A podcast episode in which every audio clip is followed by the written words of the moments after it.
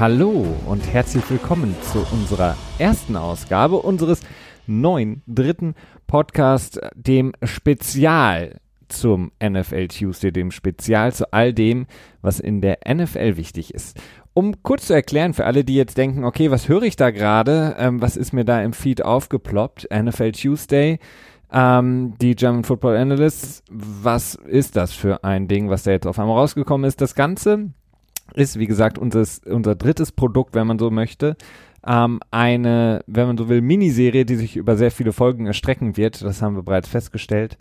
Und das Ganze ist entstanden aus dem Wunsch unserer vielen Hörer und Hörerinnen, die uns häufiger angeschrieben haben, die uns häufiger Kommentare dagelassen haben und gesagt haben, okay, diese eine Sache verstehe ich nur nicht so ganz. Ich ähm, beschäftige mich jetzt schon mit Football vielleicht erst seit kurzem oder vielleicht auch schon ein bisschen länger.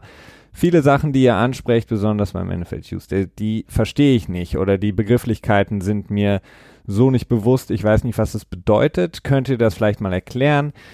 Nun ist es natürlich schwierig, das ähm, im Podcast immer so innerhalb von einer Stunde alles klar zu machen, sobald man über ein, eine Fragestellung äh, stolpert oder eine Begrifflichkeit aufnimmt, das dann immer direkt nochmal zu erklären, das würde den Zeitrahmen sprengen. Insofern haben wir uns gedacht, wenn ähm, das Interesse offensichtlich da ist, da mehr zu erfahren, müssten wir das in einen eigenständigen kleinen Podcast oder eine Miniserie packen. Und das wollen wir hier machen äh, bei den Spezialfolgen, so nennen wir sie, weil uns einfach kein besserer Name eingefallen ist und weil wir auch eigentlich denken, dass es ganz okay ist, weil das relativ spezielle Themen auch sind.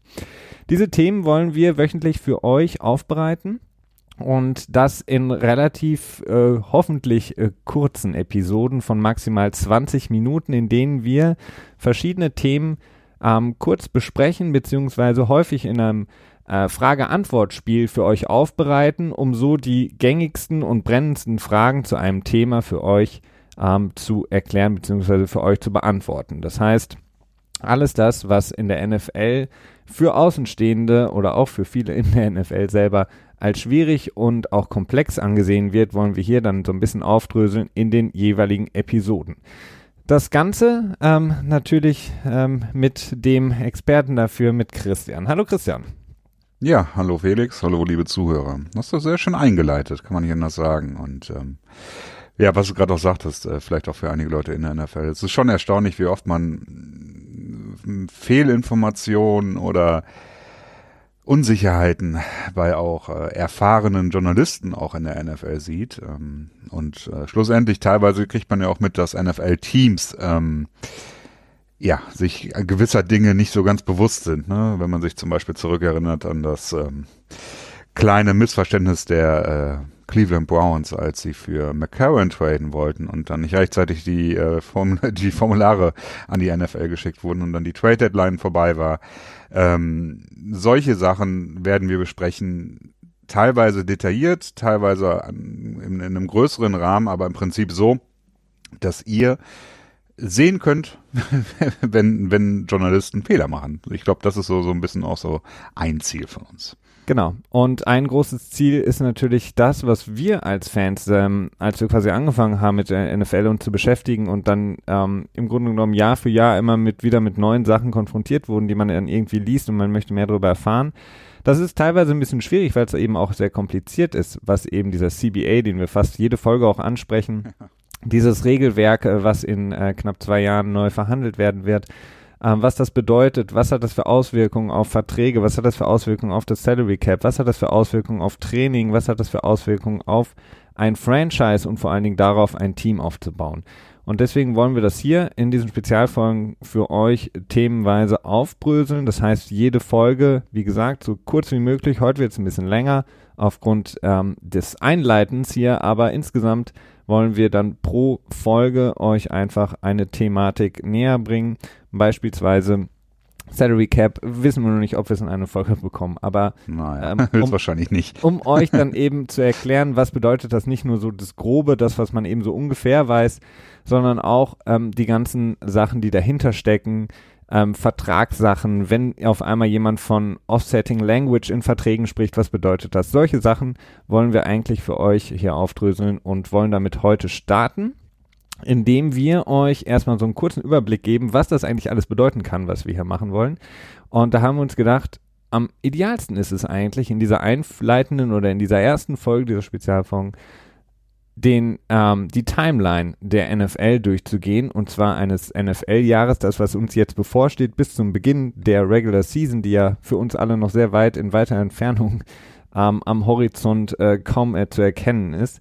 Da wollen wir uns lang angeln und heute ganz kurz einen Überblick geben, was so die Themen sein werden, die wir dann in den einzelnen Folgen für euch besprechen. Das heißt, wir gucken uns den Fahrplan an, bis eben am 5. September dann das erste Spiel stattfindet und werden dann eben hier kurz die Sachen anreißen.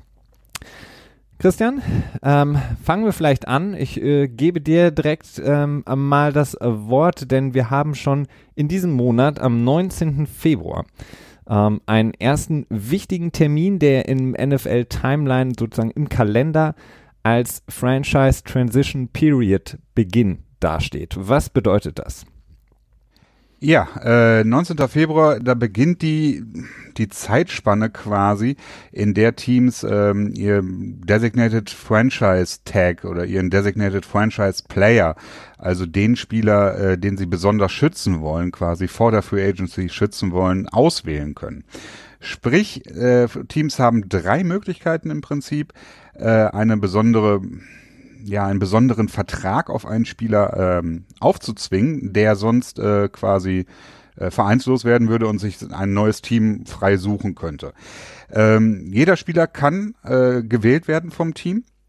Und es gibt halt diese drei Tags. Die sind äh, unterscheiden sich zum einen in der Höhe des Gehaltes. Also wir fangen an mit dem ähm, mit dem Franchise Tags. Die laufen äh, bei Quarterbacks bei 25 Millionen pro für dieses eine Jahr. Dann Defensive End ist dann die nächsthöchste Position mit, mit 18,5 Millionen pro Jahr. Geht dann weiter über Linebacker, die so bei 15,5 Millionen im Jahr sind. Und äh, ganz am Ende sind dann die Titans mit äh, knapp 11 Millionen und natürlich die Special Teams Player mit äh, 5 Millionen. Das ist so für die, die Zahlen für das Franchise Tag. Äh, die Transition Tag Zahlen sind in der Regel ein bisschen geringer. Ähm, ich würde jetzt mal so schätzen, so zwischen 10 und 20 Prozent geringer. Ich gehe es jetzt nicht nochmal durch, wenn ihr das genau wissen wollt könnt ihr das einfach googeln und das ändert sich ja auch jedes Jahr. Dementsprechend ist es vielleicht auch nicht ganz so wichtig, dass ich die hier aufzähle. Ich möchte jetzt aber nochmal eben auf die Unterschiede eingehen und zwar gibt es bei dem Franchise Tag äh, quasi zwei Levels. Es gibt einmal das sehr teure Level. Ähm, das wird eigentlich fast ausschließlich nur für Quarterbacks benutzt. Ähm, und da äh, bedeutet es nämlich, dass der Spieler nicht die Möglichkeit hat, zu einem anderen Verein zu gehen, es sei denn, das Team äh, stimmt einen Trade zu. Dann gibt es das nicht exklusive Franchise Tag.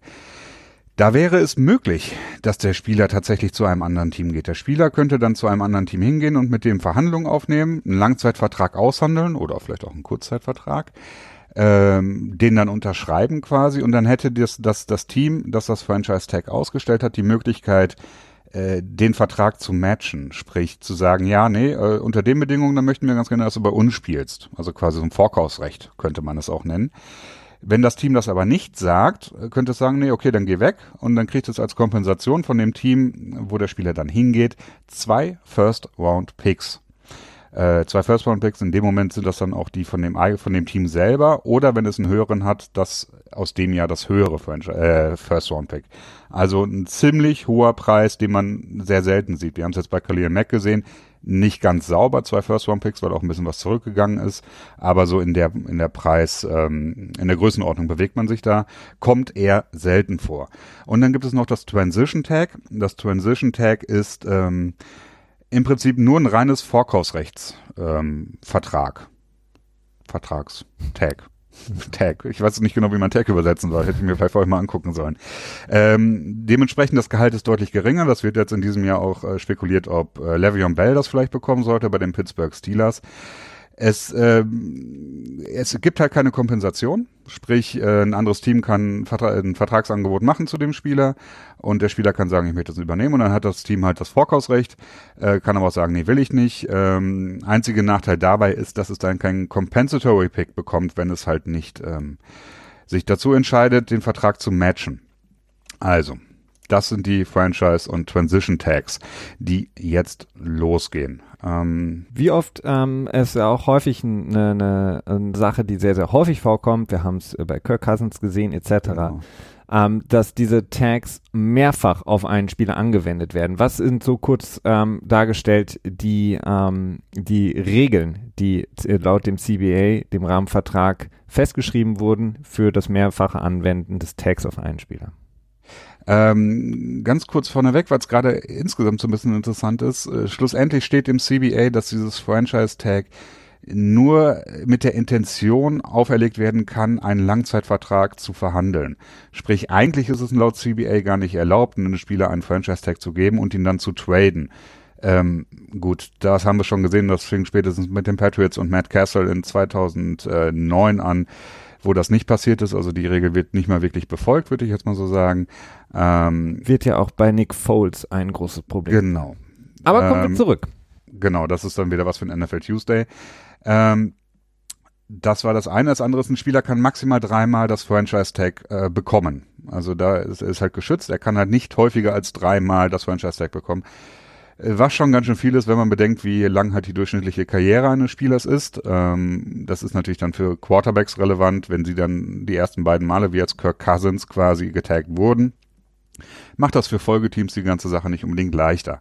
Vor allen Dingen interessant ist, dass halt, äh, wenn das, wenn das zweite Mal das Franchise Tag drauf gelegt wird auf den Spieler, dass dann das Gehalt um mindestens 20 Prozent höher sein muss als im Vorjahr. Sprich, das ist ein deutlich höherer, ja, es wird teuer. Wir haben es ja bei Kirk Cousins gesehen. Ähm, und beim dritten Mal wird es nochmal äh, 20 Prozent teurer, sodass es dann am Ende äh, 144 sind, irgendwie so um den Dreh. Aber es wird auf jeden Fall sehr teuer. Das ist auf jeden Fall mal die, ähm, die Eingrenzung dafür. Ähm, was es halt auch gleichzeitig für Spieler wieder ärgerlich macht, weil sie halt in der, in der wirklichen Free Agency, also wenn sie wirklich komplette auf der Straße stehen und sich ein neues Team suchen, sag ich mal. Natürlich die Karten am besten in der Hand haben und ähm, die Argumente haben und Teams gegeneinander ausspielen können und so natürlich den besten Vertrag für sich raushandeln können was mit dem Franchise Tag sehr schwierig wird und gleichzeitig auch dazu führt, dass immer weniger gute Free Agents mittlerweile verfügbar sind in der Free Agency, weil die Teams einfach so viel Raum im Salary Cap haben, seitdem das äh, seit 2011 so stetig ansteigt, äh, dass die Teams äh, wirklich nie in Probleme kommen und sich überlegen müssen, ah, wir haben jetzt hier drei gute Spieler, aber wir können nur zwei bezahlen. Das äh, kommt halt immer seltener vor. Korrekt. Und für Spieler ist es ähm, häufig ähm, von der von der von dem Franchise-Seite her ist es ein sehr sehr gutes Instrument, was viel auch genutzt werden kann. Ähm, für die Spieler ist es häufig ein Empfinden, dass das Franchise-Tag auf sie gelegt wird. Das ist auch häufig sprachlich so, dass Spieler empfinden, man äh, legt es ihnen auf, auch wenn sie natürlich unterschreiben müssen, aber sie haben äh, in ihren Augen relativ wenig ähm, na, Mitspracherecht, wenn man so will, beziehungsweise es wird ihnen auferlegt. Für Spieler ist es häufig natürlich auch, das haben wir mehrfach besprochen und das werden wir auch häufiger noch besprechen, jetzt hier in den Spezialfolgen, wenn wir zum, zu den Tags kommen oder wenn wir auch generell über Verträge sprechen. Ähm, das Ziel von Spielern ist immer, äh, langfristige Verträge mit möglichst viel Garantien zu bekommen. Mhm. So ein Tag ist eben für ein Jahr eine Sicherheit. Viele Spieler, die, und das haben wir in der Vergangenheit gesehen, in ein Tag, in, unter dem Tag für ein Jahr spielen und dann vielleicht ein schlechtes Jahr haben, mit Verletzungen zu kämpfen haben, haben danach natürlich viel, viel ja, geringere Chancen auf einen hochdotierten Vertrag. Das ist so ein bisschen so das Ärgernis auch für Spieler, was immer wieder aufkommt. Dann gehen wir weiter, Christian, ähm, in unserem Roundup hier. Der 26. März bis, äh, Entschuldigung, 26. Februar bis 4. März ähm, ist das Scouting Combine in Indianapolis. Da vielleicht ganz kurz, weil das natürlich auch relativ bekannt ist, wahrscheinlich viele Leute auch wissen, worum es da geht. Ähm, vielleicht, was wird gemacht beim Combine und wer wird überhaupt eingeladen von wem? Das ist vielleicht die spannendere Frage. Ja, zuerst muss man sagen, man könnte vielleicht den Eindruck haben, dass dieses Scouting Combine extrem wichtig ist für die ähm, quasi die Positionierung der Spieler im Draft später. Ähm, es ist nicht unwichtig, aber es ist nicht so wichtig, wie man denken würde, denn das Scouting äh, findet natürlich das ganze Jahr über statt und äh, das Combine selber ist dann ja im Prinzip ja, so eine Art Bundesjugendspiele oder sowas in die Richtung, wo halt, ähm, ich weiß gar nicht, wie viele äh, ähm, Disziplinen das jetzt insgesamt sind, vielleicht so acht. Hochsprung, Weitsprung, äh, Bankdrücken von 225 Pfund, der 40 Sekunden, ähm, nee, nicht 40 40 Sekunden. Yard. Genau, 40 Yard äh, Sprint, dann der Three-Cone Drill, wo man quasi die, die Quickness, also die, die Flinkheit misst, äh, wo man ne, Richtungswechsel äh, misst und äh, Passing Duels für Quarterbacks. Das sind Sachen, die, ähm, die geben vielleicht ein ergänzendes Bild, Ne? Das ist es auf jeden Fall. Äh, aber ein Großteil des Scoutings ist halt schon im Vorfeld passiert, als die Spieler im College äh, aktiv gespielt haben und äh, dort wird man sich schon gegradet haben. Also insofern ist das Combine für die für andere Dinge eigentlich auch deutlich interessanter, denn die Liga trifft sich dort, die GMs der verschiedenen Teams unterhalten sich untereinander. Es werden viele ja, Trades schon mal so ausgewogen. Ne? Es wird geguckt, wo kann man vielleicht was machen und so. Und insofern ähm, ist das, glaube ich, das vielleicht sogar interessantere am Combine selber. Ähm, es werden insgesamt aber bis zu 335 Spieler können eingeladen werden. Es werden aber, glaube ich, nicht jedes Jahr so viele eingeladen. Und äh, eingeladen werden Spieler, die ja im Prinzip von der NFL. Also jedes Team ist in der Lage, Vorschläge zu machen. Äh, wer denn bitte ähm, genau unter die Lupe genommen werden soll. Im Prinzip. Und das entscheidet dann wieder ein Komitee, das von der NFL gewählt wird. Also ist im Prinzip so ein NFL-Only-Club. So wie immer. Ähm, genau, dann ähm, gehen wir weitergehen im März, ähm, ganz wichtiges Datum auch, äh, Free Agent, ähm, ja, die Verhandlungszeit beginnt. Äh, vom 11. bis zum 13. Also Free Agent Negotiation Period Opens ist der ähm, offizielle Name. Ähm, was bedeutet das, Christian? Was darf man machen, was darf man vor allen Dingen nicht machen? Und vielleicht als dritter Punkt, den du schon mal anreißen kannst, ähm, ist das Salary Cap für diese Saison. Ja, ähm, also am 11. beginnt die, die Tampering Period. Das ist äh, eine zwei Tage Zeitfenster, sag ich mal, der wurde 2014 oder so, glaube ich, eingeführt. Also ist noch nicht so lange her, weil die NFL gemerkt hat, dass ähm, Teams sowieso schon illegalerweise sich mit Agenten in Kontakt setzen, bevor diese Free Agency tatsächlich gestartet ist. Ähm, es gilt nämlich generell die, die Tampering-Regel, dass äh, Teams nicht mit Spielern in Kontakt treten dürfen eines anderen Teams, zumindest nicht in Kontakt treten dürfen, um zu sagen so, hey, hast du nicht Bock bei uns zu spielen? Also es könnte jetzt halt nicht Jerry Jones äh, zu Thomas, ähm, äh, Thomas gehen und sagen so, hey, na du kommst auch aus Dallas und so, hast du nicht Bock bei uns nächstes Jahr zu spielen? Ne? Unterschreibt man bei den Seahawks keinen Vertrag, sondern kommt zu uns. Streng genommen ist das nicht erlaubt. Äh, in welcher Form das natürlich trotzdem passiert, ist so eine andere Sache. Es gibt auch immer mal so kleine Draftstrafen, also wo dann Draftpicks entzogen werden von Teams, weil Tampering äh, nachgewiesen wurde, aber es ist natürlich sehr schwer nachzuweisen. Deswegen hat die NFL dann diese zwei Tage, dieses zwei Tage Fenster quasi eingeführt, bevor das Liga-Jahr startet, am ähm, 13. März dann diesen Jahres um 4 Uhr New Yorker Zeit. Das heißt, äh, Free Agents ähm, oder werdende Free Agents oder Spieler, die dann quasi ein ähm, Franchise-Tag oder dann ein anderes Tag bekommen haben, äh, können dann in Kontakt treten, hauptsächlich natürlich die Agenten mit anderen Teams und dann schon mal so ein bisschen vorverhandeln, so ein bisschen ausloten, so hey, wie sieht's denn aus, so dass dann meistens schon, ich glaube im letzten Jahr wurde dann auch schon während dieser Zeit klar, dass sich äh, Teams und Spieler geeinigt haben. Offiziell unterschreiben dürfen sie den Vertrag, aber in dem Moment noch nicht. Gut, äh, Salary Cap, das ist immer so schwer die Frage, was erzählt man alles vom Salary Cap? Salary ja, wir machen Cap ja noch eine spezial ähm, genau. eigene Folge natürlich auch zu Themen, die wir jetzt schon besprochen haben, aber ganz natürlich auch zum Salary Cap ganz besonders. Vielleicht einfach ähm, die, die Range, in der wir uns bewegen werden. Genau. Also erstmal auf Deutsch Gehaltsobergrenze. Das Salary Cap ist das Geld, das jedes Team in einem gegebenen Jahr an Gehalt maximal ausgeben darf. Äh, die befindet sich im Liga-Jahr 2019. Ganz fest ist es noch nicht. Die soll wohl in zwei Wochen, wird das wohl ungefähr feststehen, äh, zwischen 187 Millionen und 191 Millionen äh, Dollar sich bewegen. Ähm, was aber noch dazu kommt, ist, dass man Salary Cap, das man im Jahr zuvor nicht genutzt hat und fast jedes Team, eigentlich nimmt jedes Team Geld mit rüber, auch wenn es vielleicht nur ein paar Dollar sind, also auf Null kommt da irgendwie so gut wie nie jemand. Ähm, das Geld, das man im, im Jahr mit rübergenommen hat, ähm, äh, überbehalten hat, Entschuldigung, kann man dann auch wieder mit rübernehmen und das wird dann quasi zum äh, diesjährigen Salary Cap äh, dazugerechnet. Was natürlich sehr praktisch ist und womit dann halt auch diese im, immensen Summen, wie zum Beispiel jetzt bei den Colts in diesem Jahr oder bei den Browns im, im letzten Jahr zustande kommen. Ähm, ja, Sonst noch was dazu? Ich glaube, das, das passt erstmal. Wie gesagt, ihr könnt euch schon freuen, wir werden das noch, noch weiter auseinanderdröseln, das Ganze.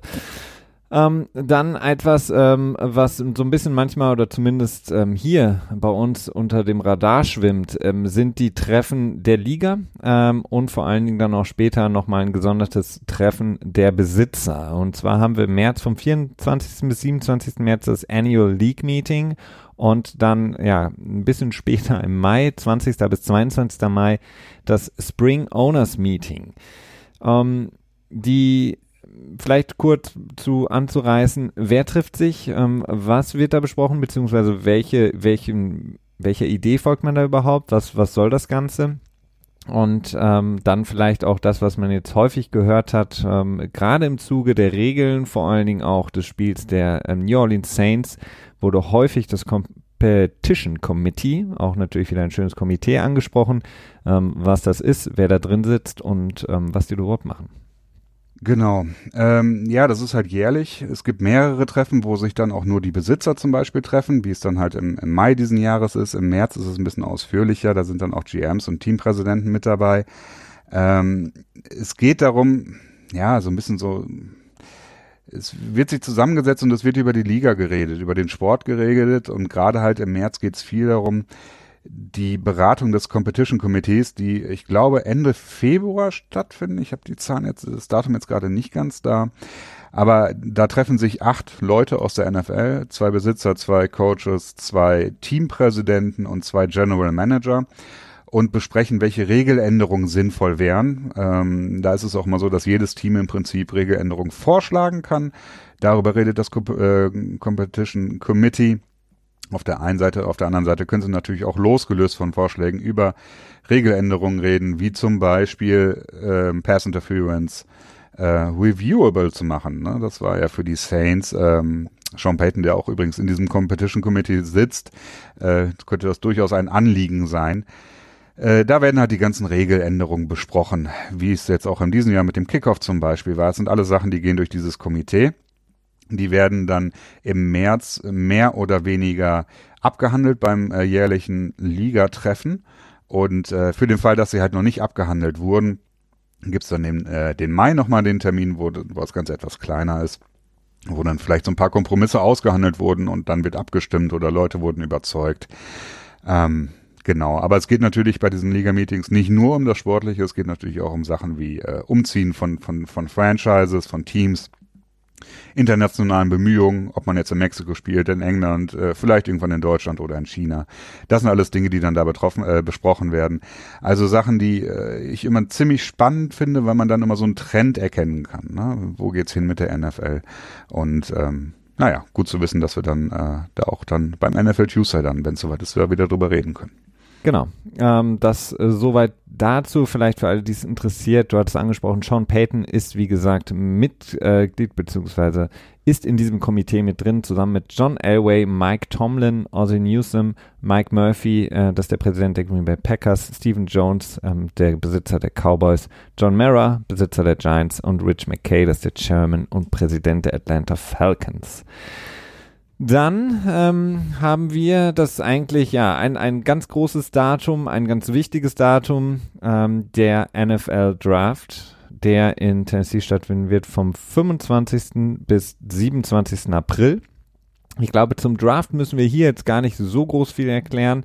Werden wir natürlich noch in einer Spezialfolge machen, aber vielleicht kurz, ähm, Christian, was eigentlich das Spannendste ist. Ähm, wie läuft der Draft natürlich, aber eigentlich noch viel spannender, was passiert danach und welche Möglichkeiten bieten sich für Spieler, die nicht gedraftet werden. Ja, der Draft, ganz grundsätzlich gesagt, ist quasi die, das Wählen der Spieler, die aus dem College quasi als Nachwuchsspieler nachrücken. Ähm, jedes Team bekommt einen, einen Platz zugeordnet in der Draft-Reihenfolge äh, quasi und die äh, setzt sich hauptsächlich dadurch zusammen, wie schlecht das Team im Vorjahr abgeschlossen hat. Sprich, das schlechteste Team wählt als erstes und der Super Bowl-Sieger als letztes. Ähm, Soweit, so gut. Die erste Runde ist natürlich da immer die interessanteste und die findet natürlich auch am ersten Tag dann alleine statt. Danach werden dann die Runden ein bisschen zusammengepackt bis zur siebten Runde. Ähm, das kennt ihr wahrscheinlich auch in allermeisten Fällen in der Art und Weise schon. Äh, es gibt noch zwei Besonderheiten, die ich jetzt an dieser Stelle erwähnen würde. Und zwar das eine ist, ähm, sind die Compensatory Picks. Da haben wir irgendwann im NFL Tuesday auch schon mal ausführlicher drüber gesprochen. Ist ein etwas komplizierteres Thema. Ist im Prinzip eine eine Entschädigung für Teams, die viele ihrer Spieler an andere Teams in der Free Agency verloren haben. Wenn die selber nicht viele Spieler unter Vertrag nehmen, also andere Free Agents, kriegen die quasi eine Art Kompensation. Ab der dritten Runde, ab dem Ende der dritten Runde gibt es diese Compensatory Picks, die an die Teams verteilt werden, die quasi besonders viel Verlust zu beklagen hatten. Das sind die Compensatory Picks, die werden wir wahrscheinlich auch nochmal dann in einer speziellen Draft-Folge ähm, genauer erklären, wie das funktioniert. Und dann das letzte ist natürlich die ganzen undrafted Rookie Free Agents.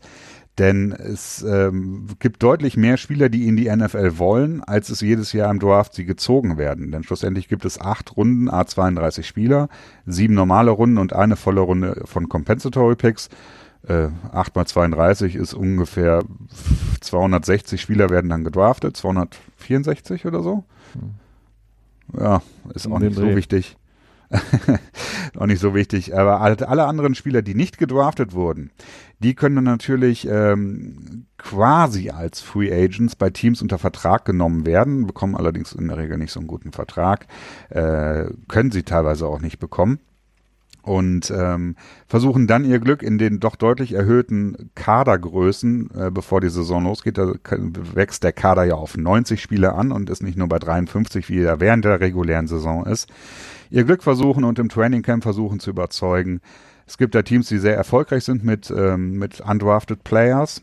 Ähm, und es gibt Teams, die da nicht so viel Wert drauf legen. Aber es ist noch was ganz Besonderes. Ähm, ganz besonders schwierig ist es natürlich auch für die Spieler, die nicht gedraftet werden oder für Spieler, die in der sechsten, siebten Runde gedraftet werden. Denn die Sicherheiten, die sie dann in dem Sport haben, sind äh, ja sehr, sehr wackelig. Ähm, es ist ein hartes Leben als, ähm, als Nachwuchsspieler, der jetzt nicht so unter Vertrag steht. Ähm, viele Leute wollen ihren Traum leben und ähm, ja, riskieren einiges dafür. Ne? Genau. Und natürlich sind auch die Verträge oder die Gehälter ähm, ähm, ganz klar davon abhängig, wann man gedraftet wird, beziehungsweise die in der, First, in der ersten Runde haben nochmal ganz spezielle ähm, Sachen, die damit einhergehen. Das werden wir dann auch nochmal besprechen, wenn wir auf die Folgen gucken, ähm, mit, wo wir den Draft nochmal genau auseinandernehmen und vor allen Dingen, was das bedeutet, salary-mäßig für die Rookies auch. Wichtig ist vielleicht nochmal zu erklären, ähm, der Draft ähm, ist im Grunde genommen nur ein Recht, das ein Team zieht, um mit einem ähm, Spieler, der in die NFL kommen möchte, einen Vertrag zu verhandeln. Genau. Das ist im Grunde genommen, also sobald ich einen drafte, heißt das nicht unbedingt, dass der automatisch bei dem Team ist, sondern das Team erhält nur das sozusagen erste oder Vorzugsrecht, mit diesem Spieler einen Vertrag zu, auszuarbeiten, einen Rookie-Deal auszuarbeiten. Ähm, dann haben wir noch zwei, drei Sachen, ähm, Christian, und zwar im Juni ist am 2. Juni, viele sagen, eins der wichtigsten Daten, äh, was das Salary Cap angeht. Ähm, denn da gibt es sowas wie den Post-June One Cut, nee, Post-June One Cut, so ist es richtig. Ähm, was bedeutet das? Hast du nicht gerade beide Male Post-June One Cut gesagt? ich weiß nicht, ich hatte das Gefühl, egal. ich sage Post-June One One Cut. Aber okay. Okay. Äh, kann auch sein. Vielleicht habe ich auch nicht ganz genau zugehört. Ähm, das ist insofern wichtig, denn äh, über Garantien in den Verträgen der Spieler haben wir jetzt in dieser Folge noch nicht äh, ausführlich gesprochen. Das werden wir dann später auch nochmal tun. Wichtig ist, es gibt, ähm, es gibt Garantien, die die Spieler in ihren Verträgen haben können. Generell ist es aber so, dass wenn ein Spieler irgendwie einen 140 Millionen Vertrag unterschreibt, dass es äh, nicht wirklich sehr wahrscheinlich ist, dass er diese 140 Millionen auch tatsächlich am Ende verdienen wird. Denn in der Regel ist es so, nach zwei bis drei Jahren sind so wenig Garantien nur noch in den Verträgen drin, dass der Vertrag einseitig von dem Team aufgelöst werden kann und der Spieler dann da sitzt und Pech gehabt hat, mehr oder weniger. Äh, und da kommt halt dieses äh, Post-June-One-Cut-Regelung ins, ähm, tja, da wird sie wichtig, denn alle Spieler, die nach dem 1. Juni gecuttet werden von den Teams oder gewaved werden, die Garantien in den Verträgen, die in den noch kommenden Jahren sind, werden nicht wie sonst üblich auf das aktuelle Jahr, auf die, auf die Gehaltsobergrenze des aktuellen Jahres angerechnet, sondern sie bleiben in der Zukunft. Sprich, die Garantien nur aus dem Jahr, in, in dem der Spieler gecuttet wurden, gehen auf die Gehaltsobergrenze drauf als sogenanntes Dead Money Äh, ja, das Dead Money ist, sage ich ganz schnell kurz, ist im Prinzip nur Geld, das ein, einem Spieler gezahlt wird und das gegen das Salary Cap gerechnet wird, obwohl der Spieler nicht mehr für das Team aktiv ist. Also so verlorenes Geld, wenn du so möchtest. Und ähm, mit dem Post-One-Cut kannst du halt quasi sagen, okay, die Garantien aus den nächsten Jahren, die liegen in der Zukunft. Ne? Das, das ist jetzt noch nicht mein Problem, das ist das Problem vom von äh, vom Zukunftschristian, sage ich jetzt mal so. Ähm, und nur die Garantien aus dem Jahr werden quasi auf die Gehaltsobergrenze gerechnet.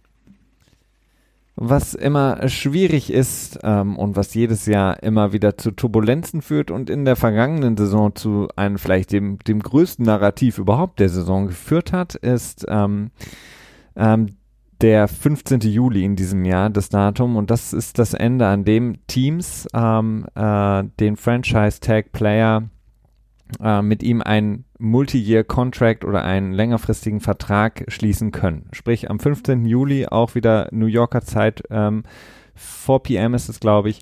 Genau. Ähm, bis dahin haben Teams Zeit, einen Vertrag mit meinem Franchise-Tag-Spieler auszuhandeln. Sollte das nicht der Fall sein, wir haben bei Le'Veon Bell gesehen, kann äh, vieles passieren. Ja, genau. Also schlussendlich ist es für die meisten Teams fast, also fast immer ist es für die Teams auch interessant, einen Langzeitvertrag für die Spieler zu entwickeln, denn ähm, die Franchise-Tag-Hausnummer ist halt immer sehr hoch und ähm, das möchte man eigentlich selten für so einen Mietspieler benutzen. Gibt Situationen, in denen das der Fall ist, wenn man irgendwie so einen Title-Push machen möchte oder so, aber meistens möchte man einen langfristigen Vertrag erzielen, was aber nicht heißt, dass man es immer kann. Es gibt diese, tja, diese Deadline am 15. Juli, und wenn nicht erreicht wird, dann heißt das erstmal, dass der Spieler äh, dieses, ja, das Franchise-Tag in dem Moment unter dieser Summe für dieses Jahr spielen wird, ähm, wenn er es denn unterschrieben hat. Das Franchise-Tag. Das ist ja auch die Sache. Spieler kann sich weigern, das Franchise-Tag zu unterschreiben, so wie es nämlich Le'Veon Bell im letzten Jahr getan hat. Solange er das äh, Tag nämlich nicht unterschrieben hat, also dem Vertrag nicht zugestimmt hat, darf er nicht für ein anderes Team spielen. Er darf nur für dieses, äh, er darf nur für das Team spielen, wofür er das Tag unterschrieben hat. Er kann danach äh, weggetradet werden. Äh, das ist möglich, aber erst nachdem er das Tag, den Vertrag unterschrieben hat. Ähm, das Team kann allerdings auch jederzeit dieses Franchise-Tag wieder zurückziehen, was den Spieler dann in dem Moment zu direkt zu einem Free Agent machen würde. Und das hatten wir bei Le'Veon Bell halt im letzten Jahr gehabt. Er hat sich äh, sehr lange geweigert, bis zum Ende geweigert, dieses Tag zu unterschreiben, hat gesagt, das mache ich nicht. Und dann hat er sich schlussendlich dazu entschieden, das Jahr auszusetzen. Genau. Was auch sehr selten vorkommt. Was sehr selten vorkommt und was für viel Diskussion gesorgt hat. Ähm, und da sieht man auch ganz schön äh, die, das Bezahlmodell in der NFL, denn es gibt da wirklich ähm, wöchentlich, manchmal auch alle zwei Wochen kriegt man dann den Gamecheck, aber im Grunde genommen wird das Gesamtgehalt auf äh, durch 17 geteilt, nämlich 17 mhm. Wochen.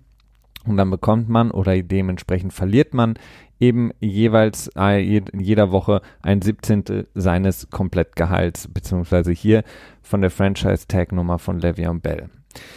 Ähm, dann kommen wir, Christian, äh, zu zwei Daten noch. Ähm, da geht es nämlich schon wieder los mit dem Training, beziehungsweise ähm, einem relativ speziell koordinierten Training durch das CBA, sprich den Rahmenvertrag, nämlich ab Mitte Juli. Ähm, werden sozusagen die Tore geöffnet bei den Teams und Spieler kommen wieder zurück. Bis dato hatten die Trainer oder Coaches keinen Kontakt zu den Spielern und äh, der Rahmenvertrag ähm, verbietet es ihnen auch, einen direkten Kontakt zu den Spielern äh, aufzunehmen im Sinne von Training mit ihnen oder spezielles Coaching. Das dürfen sie nicht machen. Erst dann eben ab Mitte Juli. Ja, beziehungsweise Mitte Juli fängt halt das Training Camp an. Es gibt vorher noch die Organized Team Activities beziehungsweise die das Off-Season äh, oder Voluntary Off-Season Workout Program. Äh, wie es schon heißt, es ist voluntary, sprich es ist freiwillig. Da müssen die Spieler nicht mitmachen. Es gibt gewisse ähm, Bonuszahlungen, die in Verträgen vereinbart werden können, um die Spieler natürlich zu motivieren, da auch hinzugehen. Aber es ist freiwillig. Ähm, die finden im Mai, Mai. statt. Genau. Ähm, das Training Camp, was du jetzt gerade angesprochen hattest, das ist dann tatsächlich verpflichtend. Wenn Spieler da nicht hingehen, kann man Strafen verhängen. Ähm, ein Teil auch bei den OTAs ist es teilweise auch so. Aber in der Regel passiert es auch selten. Es passiert natürlich bei Spielern wie Khalil Mack, wenn er irgendwie sagt, so ich will noch einen Vertrag haben, das gibt's immer häufiger mal. Aber es sind die wenigsten Spieler, die es sich auch wirklich leisten können, ne? die halt wirklich äh, so viel Fähigkeiten haben, dass die auch sagen können, so hey, nee, ich komme nicht. Ähm, also in der Regel läuft es meistens relativ rund ab. Nur sind natürlich die Stars dann auch die interessantesten und das sind dann natürlich auch wieder die, die wir mitbekommen. Korrekt. Dann ähm, gehen wir schon in großen Schritten auf die Saison zu und in großen Schritten zum Ende unserer heute einführenden äh, Spezialfolge für weitere Spezialfolgen in den nächsten Wochen. Und zwar am 31. August, auch wieder New Yorker Zeit, denn dort ist das Head Office der NFL. 4 p.m. müssen Teams ihren Kader auf 53 Mann ähm, ja, reduziert haben, ähm, gecuttet haben, Spieler rausgeworfen haben und dann muss quasi der Kader stehen zu dem Zeitpunkt. Spieler werden, wie gesagt, dann rausgeschmissen, denn vorher operieren Teams eben mit ähm, sehr, sehr fast doppelt so vielen Spielern, ähm, etwas ähm, grob formuliert. Und an diesem Tag müssen sie eben auf 53 Mann reduzieren. Spieler werden rausgeworfen, gehen ins Waiver. Ähm, was bedeutet das für die Spieler? Tja, erstmal, dass sie vertragslos sind. Ähm, das Waiver Wire werden wir auch nochmal detailreicher erklären. Grundsätzlich ist es so, dass äh, so wie die Draft Order quasi im Moment wäre, das erste Team sagen kann, hey, nee, den möchte ich haben. Also jeder, jedes Team hat quasi ein Vorkaufsrecht mit der Priorität das schlechteste Team ganz oben. Und äh, so könnte dann halt auch an diesem Tag könnten dann äh, ja zig Teams sagen, den möchte ich haben, den möchte ich haben, den möchte ich haben und den möchte ich nicht haben, den möchte ich nicht haben. Äh, ist insofern interessant, weil äh, die Kader werden auf 53 Mann runtergekürzt. Aber es gibt ja noch den, äh, den Practice Squad, der Platz bietet für zehn Spieler, die noch nicht ganz so erfahren sind. Also ein zehn Jahre alter Veteran kann nicht mehr in den Practice Squad, die müssen jünger sein. Können wir vielleicht auch noch mal etwas genauer erklären. Ähm, aber die Teams wollen diese Plätze natürlich auch füllen und in der Regel auch mit Spielern, die sie selber im Training Camp hatten. Die Spieler müssen aber halt erst durch das Waiver, Wire durch und dann können sie halt ähm, neuen Vertrag aushandeln mit dem Team im Moment. Ähm, tja, was passiert mit Spielern, die keinen Vertrag kriegen und die auch nicht geclaimed werden auf dem Waiver Wire? Ja, für die beginnt die große Zeit der ja, der Unsicherheit dann auch wieder, ne? Denn auch sie wissen nicht, wie geht's für sie weiter.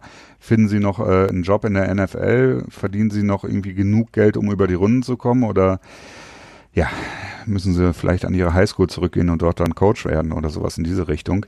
Äh, sehr schwierig. Ähm, denn auch die Gehälter im Practice Squad sind ja in der Regel nicht so gut. Du bekommst halt auch nur, ich glaube 150.000 Dollar waren das im Jahr. Als Practice Squad war die Minimalbezahlung. Es kann auch mehr sein, aber meistens verdienen die Spieler im Practice Squad nur diesen Minimalsatz, vielleicht ein bisschen mehr, ein paar Garantien. Äh, es ist aber nicht so viel. Und natürlich können sie auch jede Woche da wieder rausgeschmissen werden, denn auch im Practice Squad gibt es während der Saison häufig ähm, ja, Personalwechsel und dementsprechend verdienen sie dann halt immer nur ein Siebzehntel pro Woche, wenn sie im Practice Squad sind. Also für diese, für das Ende der Kader in der NFL sieht es halt auch wirklich nicht so komfortabel aus, wie es ist, denn 150.000 Dollar Jahresgehalt ist natürlich eine Menge Holz. Also, das darf man nicht vergessen. Aber die Unsicherheit dabei ist das große Problem und natürlich auch die Ausgaben, die man natürlich dabei auch noch hat. Absolut. Also da wird äh, das wirklich schon sehr, sehr prekär, wenn man sich die Verhältnisse da anguckt. Du hast es angesprochen, sehr, sehr viel Shuffling, ähm, was am unteren Ende des Kaders angeht und auch wirklich sehr wenig Gehalt. Es sind un ungefähr äh, 8300 Dollar ähnlich, die für die 2019er Saison ungefähr für die Leute da im Practice Squad, wenn sie keinen besonderen Vertrag bekommen, ähm, zur Verfügung stehen und die sind, wie gesagt, von Woche zu Woche ähm, kündbar oder können rausfliegen, müssen vielleicht das Land durchqueren zu einem anderen Team auf einen Practice Squad oder in, das sind wirklich, wirklich sehr, sehr schwierige Verhältnisse für eine Sportart, die so viel Geld generiert und äh, diesen Einfluss hat. Letzter Termin ähm, und damit ähm, schließen wir und das ist natürlich das, worauf jetzt schon alle hinfiebern. Der Start der Regular Season. Das wird am Donnerstag, den 5. September der Fall sein. Ähm, und dann eben das darauffolgende Wochenende wird die NFL-Saison beginnen. Da gibt es vielleicht eine Sache zu sagen. Ähm, wir wissen noch nicht, und das ist noch nicht klar, ob es nee, so wie nicht so wie in den letzten Jahren sein wird, sprich, dass der Super Bowl Champion zu Hause die Saison eröffnet, denn wir haben alle das noch im Hinterkopf. Es ist die hundertste Saison, die eingeläutet wird für die NFL, und da kann man sich gut vorstellen, dass die NFL daraus ein spezielles Event machen wird. Die Möglichkeit besteht, ein spezielles Rivalry Game ähm, damit die Saison starten zu lassen. Das heißt nicht die New England Patriots, sondern vielleicht Green Bay oder Chicago oder eins dieser anderen Teams, das eben seit Beginn der Liga existiert als Franchise, könnte die Saison eröffnen.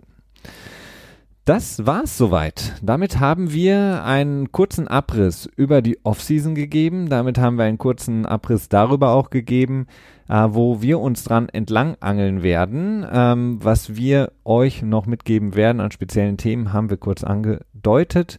Ähm, wir wollen das, wie gesagt, wöchentlich machen, dass ihr pro Woche neben unseren anderen Podcasts in diesem gleichen Feed, das heißt, ihr müsst eigentlich nichts tun, als weiterhin nur zuzuhören und es natürlich gerne auch bewerten. Kommentar schreiben.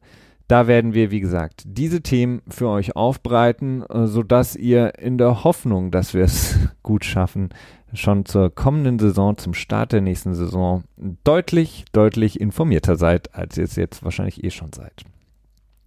Christian, ich danke dir für deine Ausführlichkeit, ja, für deine ähm, Erklärungen und ähm, dann würde ich sagen, hören wir uns ähm, bald schon wieder im NFL Tuesday. Dann haben wir den Petspot und die Spezialfolgen. Also, wir starten voll rein in die Offseason mit einem weiteren Produkt und wir hoffen, dass es euch gefallen wird. Bis dahin, macht's gut. Ciao.